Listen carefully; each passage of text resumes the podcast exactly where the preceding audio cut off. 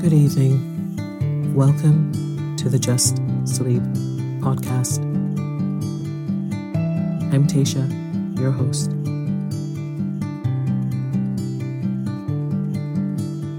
Every week, I will read you an old story to help you relax, put the stressful day behind you, and drift off to sleep.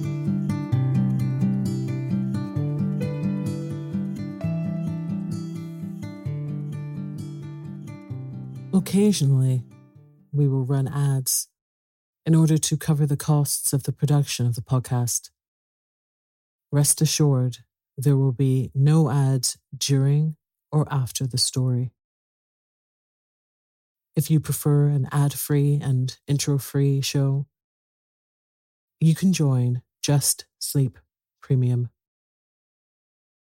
Visit justsleeppodcast.com slash support for more information.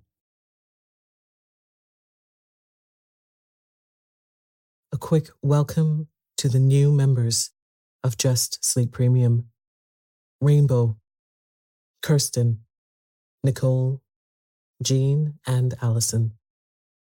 I have some new content coming for premium members in the next few months, which is really exciting. I will tell you more very soon. Tonight, I will be reading a short story from Nathaniel Hawthorne's Wonder Book The Three Golden Apples. So lie down, close your eyes, and let me read you a story. Did you ever hear of the golden apples that grew in the garden of the Hesperides?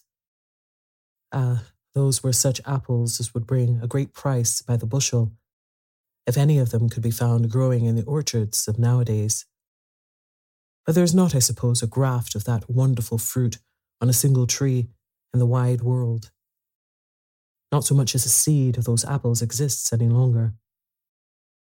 And even in the old, old, half forgotten times, before the garden of the Hesperides was overrun with weeds, a great many people doubted whether there could be real trees that bore apples of solid gold upon their branches.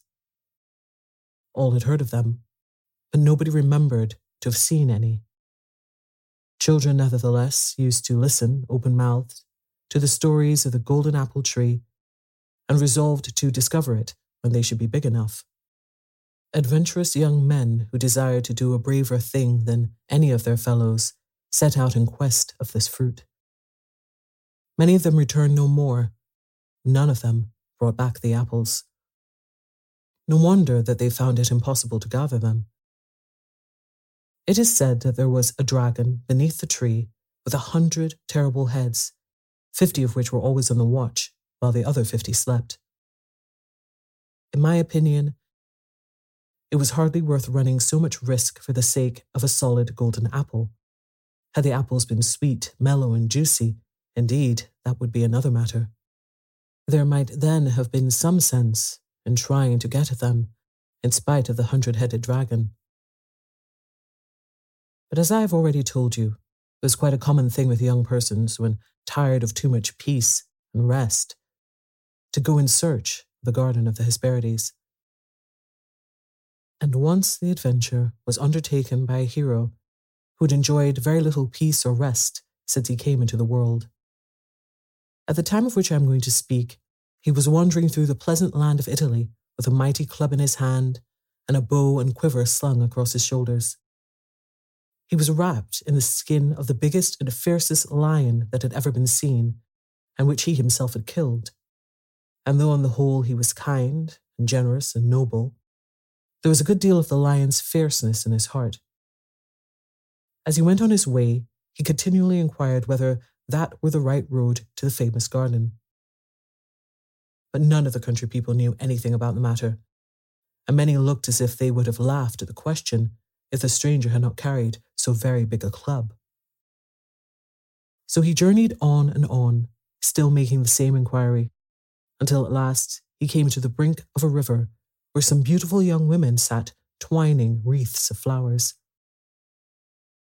Can you tell me, pretty maidens, asked the stranger, whether this is the right way to the garden of the Hesperides. The young women had been having a fine time together, weaving the flowers into wreaths and crowning one another's heads. And there seemed to be a kind of magic in the touch of their fingers that made the flowers more fresh and dewy, and of brighter hues and sweeter fragrance, while they played with them, than even when they had been growing on their native stems. But on hearing the stranger's question, they dropped all their flowers on the grass and gazed at him with astonishment. The garden of the Hesperides, cried one. We thought mortals had been weary of seeking it after so many disappointments.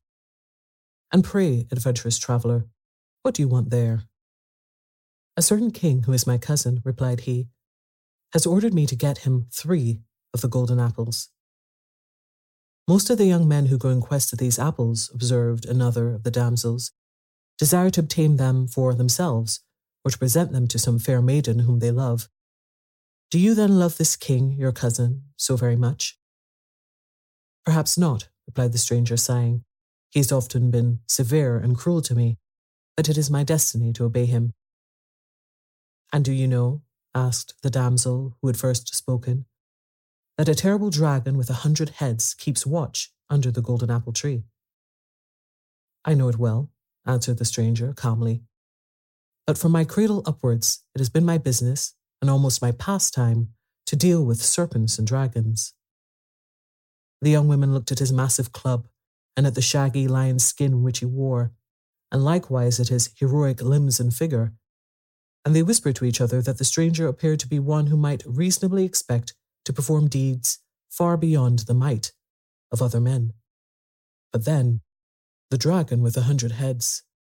What mortal, even if he possessed a hundred lives, could hope to escape the fangs of such a monster? So kind hearted were the maidens that they could not bear to see this brave and handsome traveller attempt what was so very dangerous, and devote himself, most probably, to become a meal for the dragon's hundred ravenous mouths. Go back, cried they all. Go back to your own home. Your mother, beholding you safe and sound, will shed tears of joy. And what can she do more, should you ever win so great a victory? No matter for the golden apples, no matter for the king, your cruel cousin.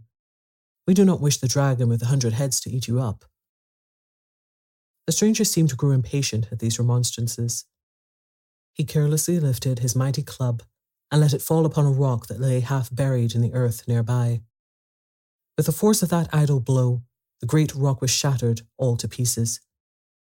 It cost the stranger no more effort to achieve this feat of a giant's strength than for one of the young maidens to touch her sister's rosy cheek with a flower. Do you not believe, said he, looking at the damsels with a smile, that such a blow would have crushed one of the dragon's hundred heads.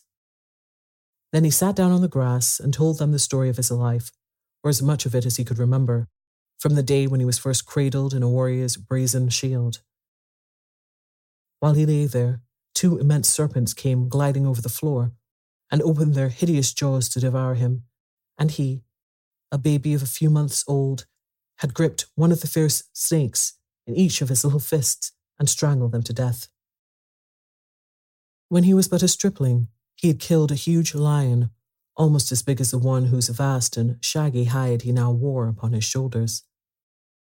The next thing that he had done was to fight a battle with an ugly sort of monster called a hydra, which had no less than nine heads and exceedingly sharp teeth in every one. But the dragon of the Hesperides, you know, observed one of the damsels, has a hundred heads. Nevertheless, replied the stranger, I would rather fight two such dragons than a single hydra, for as fast as I cut off a head, two others grew in its place, and besides, there was one of the heads that could not possibly be killed, that kept biting as fiercely as ever long after it was cut off. So I was forced to bury it under a stone, where it is doubtless alive to this very day. But the hydra's body and its eight other heads will never do any further mischief. The damsels, judging that the story was likely to last a good while, had been preparing a repast of bread and grapes that the stranger might refresh himself in the intervals of his talk. They took pleasure in helping him to this simple food, and now and then one of them would put a sweet grape between her rosy lips, lest it should make him bashful to eat alone. The traveller proceeded to tell how he had chased a very swift stag for a twelvemonth together without ever stopping to take breath, and had at last caught it by the antlers and carried it home alive.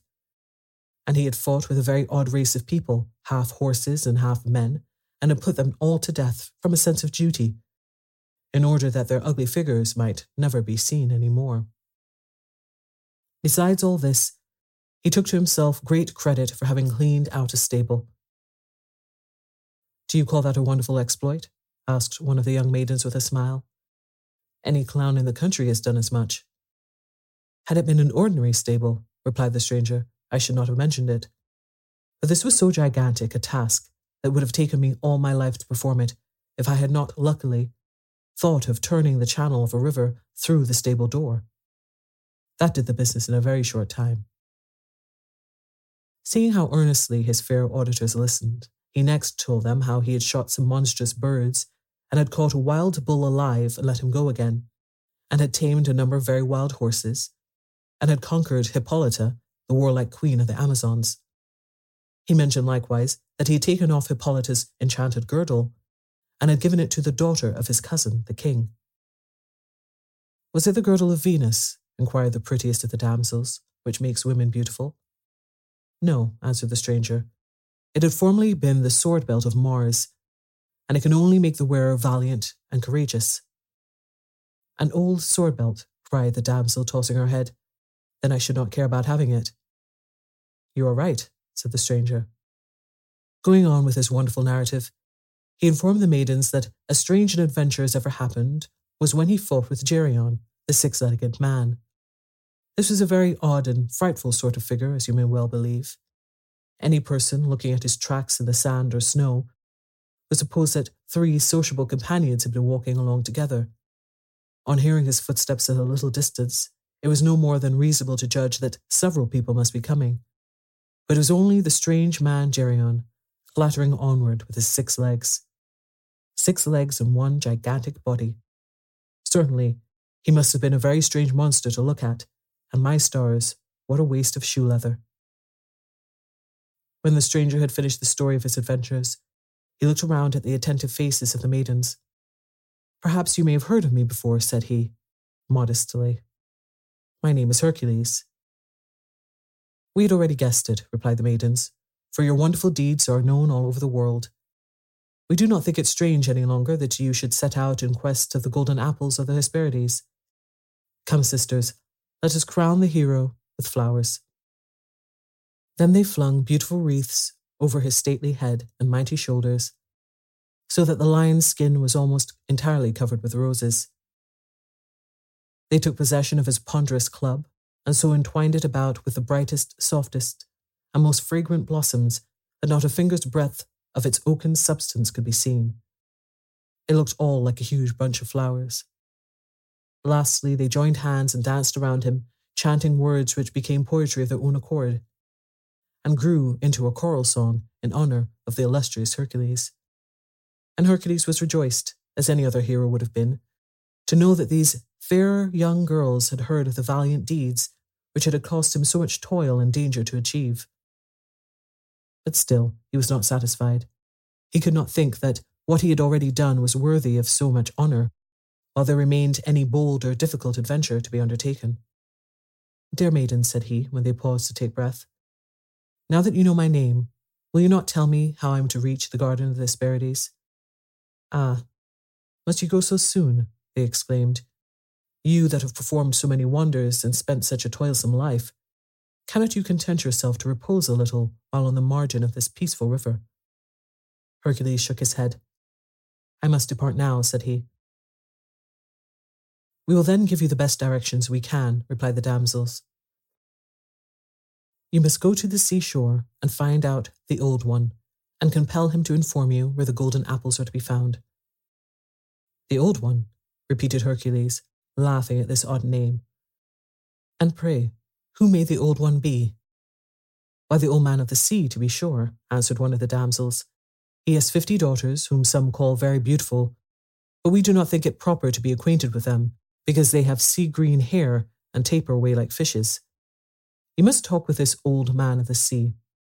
He is a seafaring person and knows all about the Garden of the Hesperides, for it is situated in an island which he is often in the habit of visiting. Hercules then asked whereabouts the Old One was most likely to be met with. When the damsels had informed him, he thanked them for all their kindness, for the bread and grapes with which they had fed him, the lovely flowers with which they had crowned him, and the songs and dances wherewith they had done him honour. And he thanked them most of all for telling him the right way, and immediately set forth upon his journey. But before he was out of hearing, one of the maidens called after him. Keep fast hold of the old one when you catch him, cried she, smiling and lifting her finger to make the caution more impressive. Do not be astonished at anything that may happen, only hold him fast, and he will tell you what you wish to know. Hercules again thanked her and pursued his way, while the maidens resumed their pleasant labour of making flower wreaths. They talked about the hero long after he was gone. We will crown him with the loveliest of our garlands, said they, when he returns hither with the three golden apples after slaying the dragon with a hundred heads.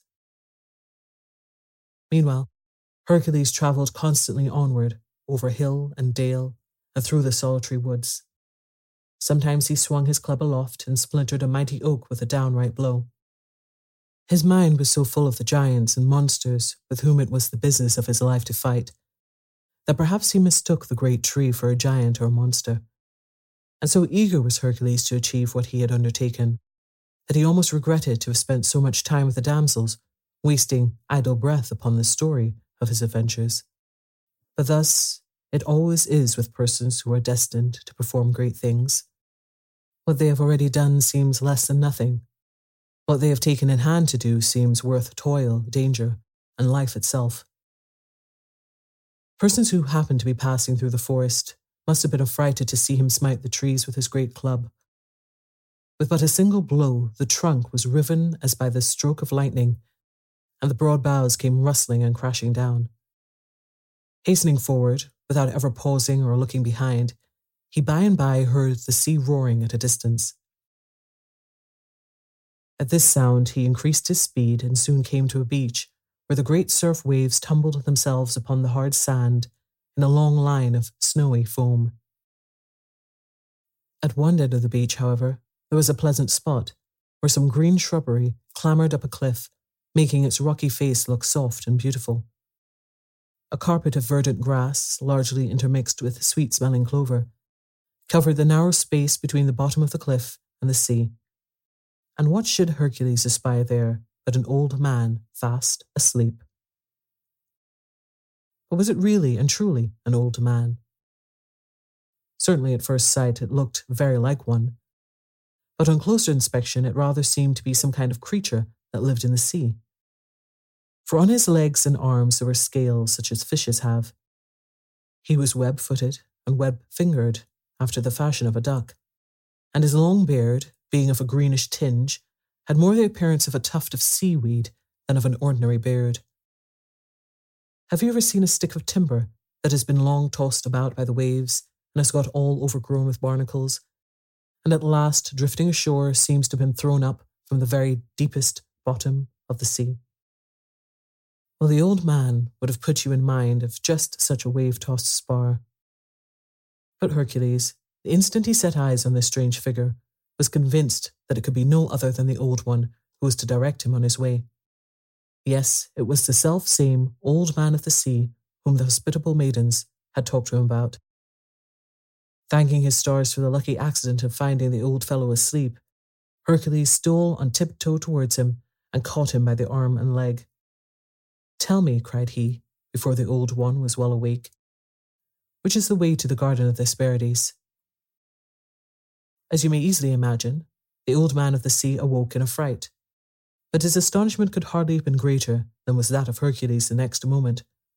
For all of a sudden, the old one seemed to disappear out of his grasp, and he found himself holding a stag by the fore and hind leg. But still, he kept fast hold. Then the stag disappeared, and in its stead there was a sea bird fluttering and screaming, while Hercules clutched it by the wing and claw. But the bird could not get away. Immediately afterwards, there was an ugly, three headed dog which growled and barked at Hercules and snapped fiercely at the hands by which he held him. But Hercules would not let him go. In another minute, instead of the three headed dog, what should appear but Geryon, the six legged man monster, kicking at Hercules with five of his feet in order to get the remaining one at liberty. But Hercules held on.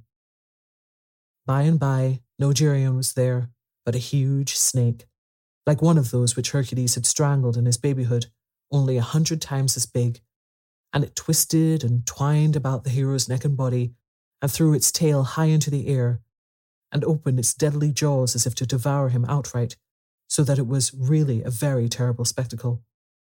But Hercules was no whit disheartened, and squeezed the great snake so tightly that he soon began to hiss with pain. You must understand that the old man of the sea, though he generally looked so much like the wave beaten figurehead of a vessel, had the power of assuming any shape he pleased. When he found himself so roughly seized by Hercules, he had been in hopes of putting him into such surprise and terror by these magical transformations that the hero would be glad to let go of him. If Hercules had relaxed his grasp, the old one would certainly have plunged down to the very bottom of the sea, whence he would not soon have given himself the trouble of coming up, in order to answer any impertinent questions. Ninety nine people out of a hundred, I suppose, would have been frightened out of their wits by the very first of his ugly shapes, and would have taken to their heels at once. For one of the hardest things in this world is to see the difference between real dangers and imaginary ones. But as Hercules held on so stubbornly and only squeezed the old one so much the tighter at every change of shape, and really put him to no small torture, he finally thought it best to reappear in his own figure. So there he was again, a fishy, scaly, web footed sort of personage, with something like a tuft of seaweed at his chin. Pray, what do you want with me? cried the old one, as soon as he could take breath. For it is quite a tiresome affair to go through so many false shapes. Why do you squeeze me so hard? Let me go this moment, I shall begin to consider you an extremely uncivil person. My name is Hercules, roared the mighty stranger, and you will never get out of my touch until you tell me the nearest way to the garden of the Hesperides. When the old fellow heard who it was that had caught him, he saw, with half an eye, that it would be necessary to tell him everything that he wanted to know. The old one was an inhabitant of the sea, you must recollect, and roamed about everywhere like other seafaring people. Of course, he had often heard of the fame of Hercules and of the wonderful things that he was constantly performing in various parts of the world, and how determined he always was to accomplish whatever he undertook. He therefore made no more attempts to escape, but told the hero how to find the garden of the Hesperides, and likewise warned him of many difficulties which must be overcome before he could arrive thither. You must go on, thus and thus, said the old man of the sea, after taking the points of the compass, till you come in sight of a very tall giant who holds the sky on his shoulders.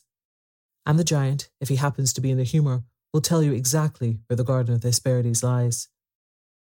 And if the giant happens not to be in the humour, remarked Hercules, balancing his club on the tip of his finger, perhaps I shall find means to persuade him. Thanking the old man of the sea, and begging his pardon for having squeezed him so roughly, the hero resumed his journey. He met with a great many strange adventures, which would be well worth your hearing if I had leisure to narrate them as minutely as they deserve. It was in this journey, if I mistake not, that he encountered a prodigious giant who was so wonderfully contrived by nature that every time he touched the earth, he became three times as strong as ever he had been before. His name was Antaeus. You may see plainly enough that it was a very difficult business to fight with such a fellow, for as often as he got a knock-down blow, up he started again, stronger, fiercer, and abler to use his weapons than if his enemy had let him alone. Thus, the harder Hercules pounded the giant with his club, the further he seemed from winning the victory. I have sometimes argued with such people, but never fought with one. The only way in which Hercules found it possible to finish the battle was by lifting Antaeus off his feet into the air and squeezing and squeezing and squeezing him until finally the strength was quite squeezed out of his enormous body. When this affair was finished, Hercules continued his travels and went to the land of Egypt, where he was taken prisoner and would have been put to death if he had not slain the king of the country and made his escape. Passing through the deserts of Africa and going as fast as he could, he arrived at last on the shore of the great ocean. And here, unless he could walk on the crests of the billows, it seemed as if his journey must needs be at an end. Nothing was before him save the foaming, dashing, measureless ocean. But suddenly, as he looked towards the horizon, he saw something, a great way off, which he had not seen the moment before.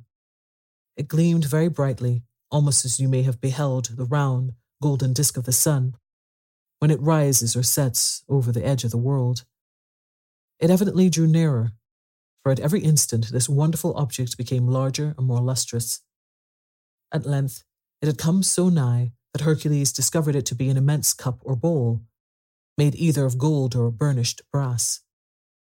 How it had got afloat upon the sea is more than I can tell you. There it was, at all events, rolling on the tumultuous billows, which tossed it up and down and heaved their foamy tops against its sides, without ever throwing their spray over the brim. I have seen many giants in my time, thought Hercules, but never one that would need to drink his wine out of a cup like this. And true enough, what a cup it must have been. It was as large, as large, but in short, I am afraid to say how immeasurably large it was.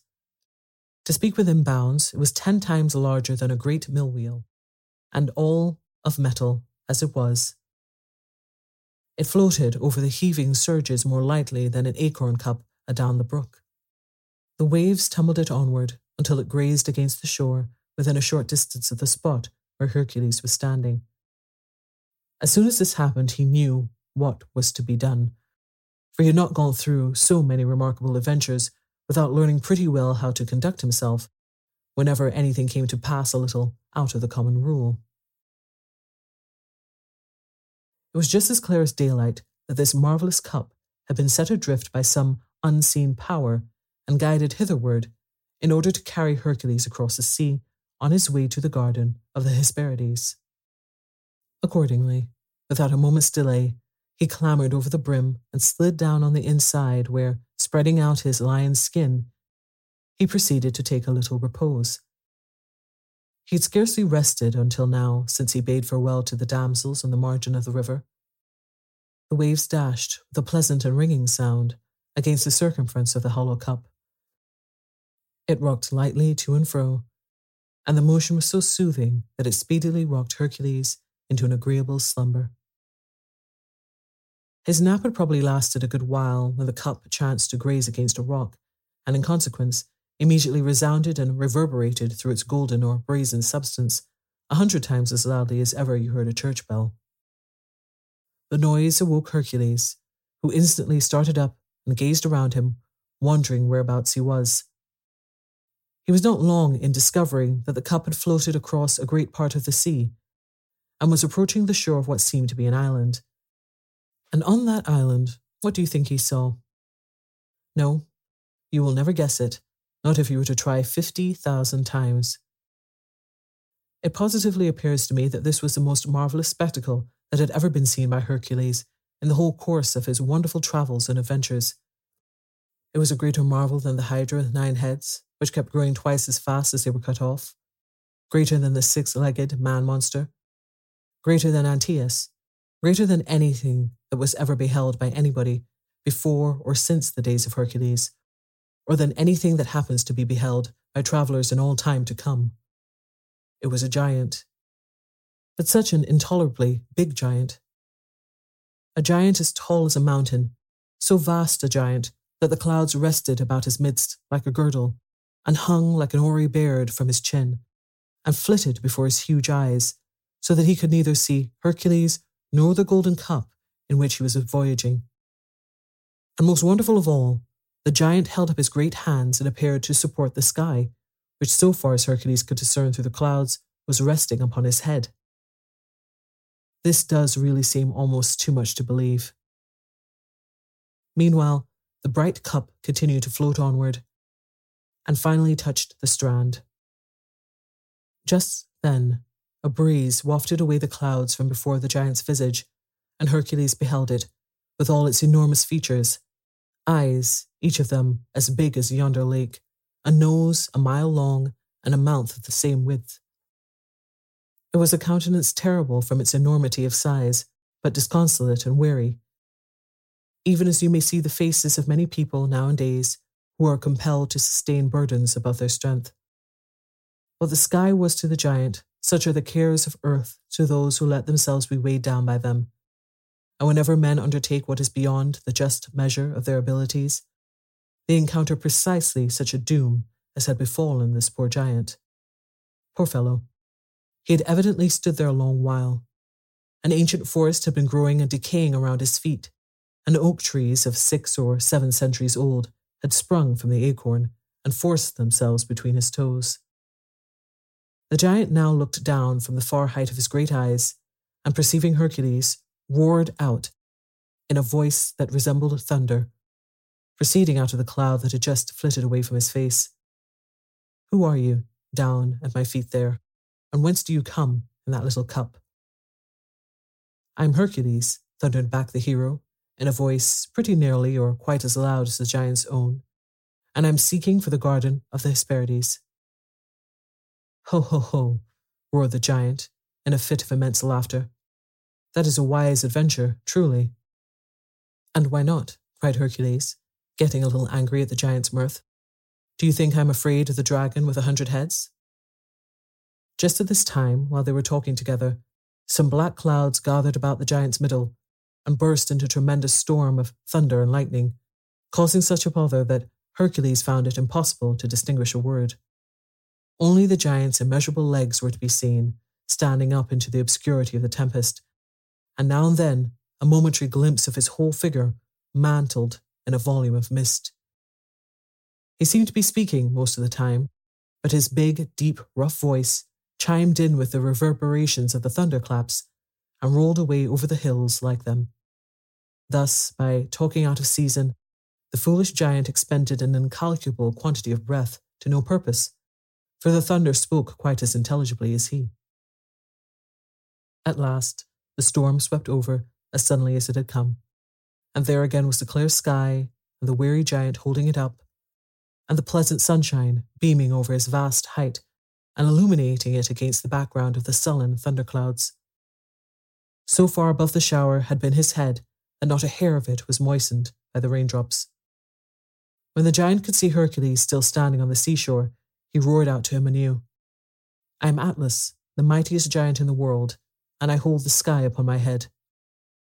So I see, answered Hercules. But can you show me the way to the garden of the Hesperides?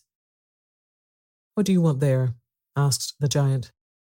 I want three of the golden apples, shouted Hercules, for my cousin, the king.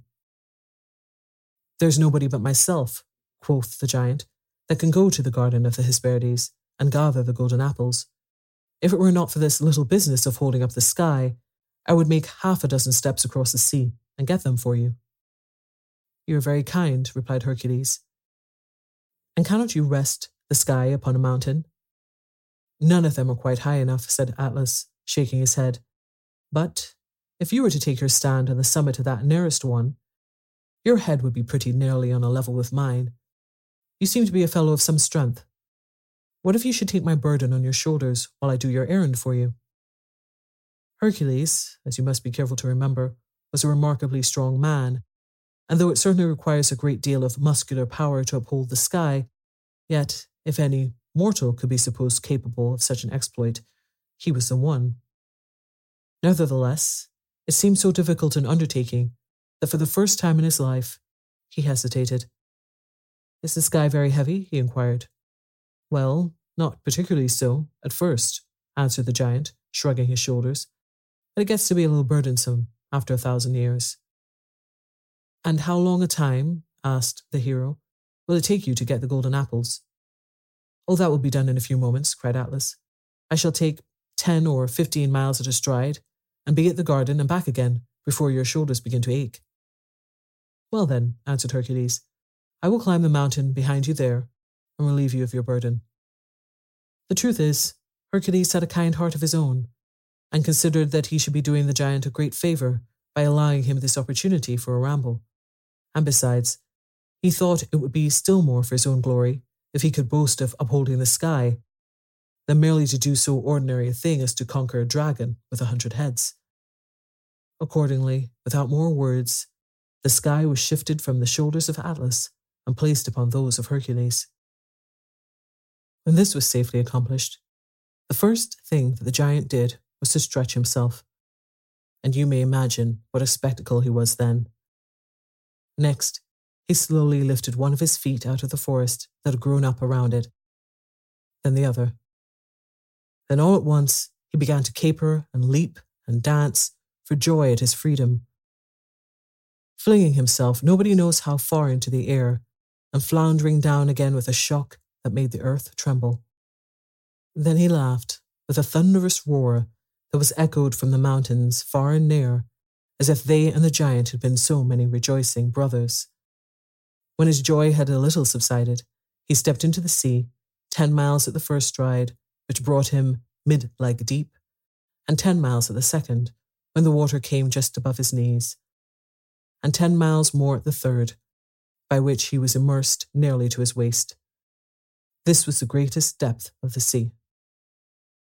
Hercules watched the giant as he still went onward, for it was really a wonderful sight, this immense human form, more than thirty miles off, half hidden in the ocean, but with his upper half as tall and misty and blue as a distant mountain. At last, the gigantic shape faded entirely out of view. And now Hercules began to consider what he should do in case Atlas should be drowned in the sea, or if he were to be stung to death by the dragon with the hundred heads, which guarded the golden apples of the Hesperides. If any such misfortune were to happen, how could he ever get rid of the sky? And by the by, its weight began already to be a little irksome to his head and shoulders. I really pity the poor giant, thought Hercules. If it wearies me so much in ten minutes, how must it have wearied him in a thousand years? Oh, my sweet little people, you have no idea what a weight there was in that same blue sky which looked so soft and aerial above our heads. And there, too, was the bluster of the wind, and the chill and watery clouds, and the blazing sun, all taking their turns to make Hercules uncomfortable. He began to be afraid that the giant would never come back. He gazed wistfully at the world beneath him and acknowledged to himself that it was a far happier kind of life to be a shepherd at the foot of a mountain than to stand on its dizzy summit and bear up the firmament with his might and main. For, of course, as you will easily understand, Hercules had an immense responsibility on his mind, as well as a weight on his head and shoulders. Why, if he did not stand perfectly still and keep the sky immovable, the sun would perhaps be put ajar, or after nightfall, a great many of the stars might be loosened from their places and shower down like fiery rain upon the people's heads. And how ashamed would the hero be if, owing to his unsteadiness beneath its weight, the sky should crack and show a great fissure quite across it. I know not how long it was before, to his unspeakable joy, he beheld the huge shape of the giant like a cloud on the far off edge of the sea. At his nearer approach, Atlas held up his hand, in which Hercules could perceive three magnificent golden apples as big as pumpkins all hanging from one branch. I'm glad to see you again, shouted Hercules when the giant was within hearing. So you have got the golden apples? Certainly, certainly, answered Atlas, and very fair apples they are. I took the finest that grew on the tree, I assure you. Ah, it is a beautiful spot, that garden of the Hesperides. Yes, and the dragon with a hundred heads is a sight worth any man seeing. After all, you had better have gone for the apples yourself. No matter, replied Hercules. You have had a pleasant ramble and have done the business as well as I could. I heartily thank you for your trouble. And now, as I have a long way to go and I am rather in haste, and as the king, my cousin, is anxious to receive the golden apples, will you be kind enough to take the sky off my shoulders again? Why, as to that, said the giant, chucking the golden apples into the air twenty miles high or thereabouts, and catching them as they came down. As to that, my good friend, I consider you a little unreasonable. Cannot I carry the golden apples to the king, your cousin, much quicker than you could? As his majesty is in such a hurry to get them, I promise you to take my longest strides. And besides, I have no fancy for burdening myself with the sky just now. Here Hercules grew impatient and gave a great shrug of his shoulders. It now being twilight, you might have seen two or three stars tumble out of their places. Everybody on earth looked upward in affright, thinking that the sky might be going to fall next. Oh, that will never do, cried giant Atlas with a great roar of laughter. I have not let fall so many stars within the last five centuries. By the time you have stood there as long as I did, you will begin to learn patience. What? shouted Hercules, very wrathfully. Do you intend to make me bear this burden forever? We will see about that, one of these days, answered the giant. At all events, you ought not to complain if you have to bear it the next hundred years or perhaps the next thousand. I bore it a good while longer, in spite of the backache. Well then, after a thousand years, if I happen to feel in the mood, we may possibly shift about again. You are certainly a very strong man, and can never have a better opportunity to prove it. Posterity will talk of you, I warrant it. Pish, a fig for its talk, cried Hercules, with another hitch of his shoulders. Just take the sky upon your head one instant, will you? I want to make a cushion of my lion's skin for the weight to rest upon. It really chafes me, and will cause unnecessary inconvenience in so many centuries as I am to stand here. That's no more than fair, and I'll do it, quoth the giant, for he had no unkind feeling towards Hercules, and was merely acting with a too selfish consideration of his own ease. For just five minutes, then, I'll take back the sky. Only for five minutes, recollect. I have no idea of spending another thousand years as I spent the last. Variety is the spice of life, say I. Ah, the thick witted old rogue of a giant. He threw down the golden apples and received back the sky from the head and shoulders of Hercules upon his own, where it rightly belonged. And Hercules picked up the three golden apples that were as big or bigger than pumpkins, and straightway set out on his journey homeward without paying the slightest heed to the thundering tones of the giant, who bellowed after him to come back. Another forest sprang up around his feet and grew ancient there, and again might be seen oak trees of six or seven centuries old that had waxed thus aged betwixt his enormous toes. And there stands the giant to this day, or at any rate, there stands a mountain as tall as he, and which bears his name. And when the thunder rumbles about its summit, we may imagine it to be the voice of giant Atlas bellowing after Hercules. Good night.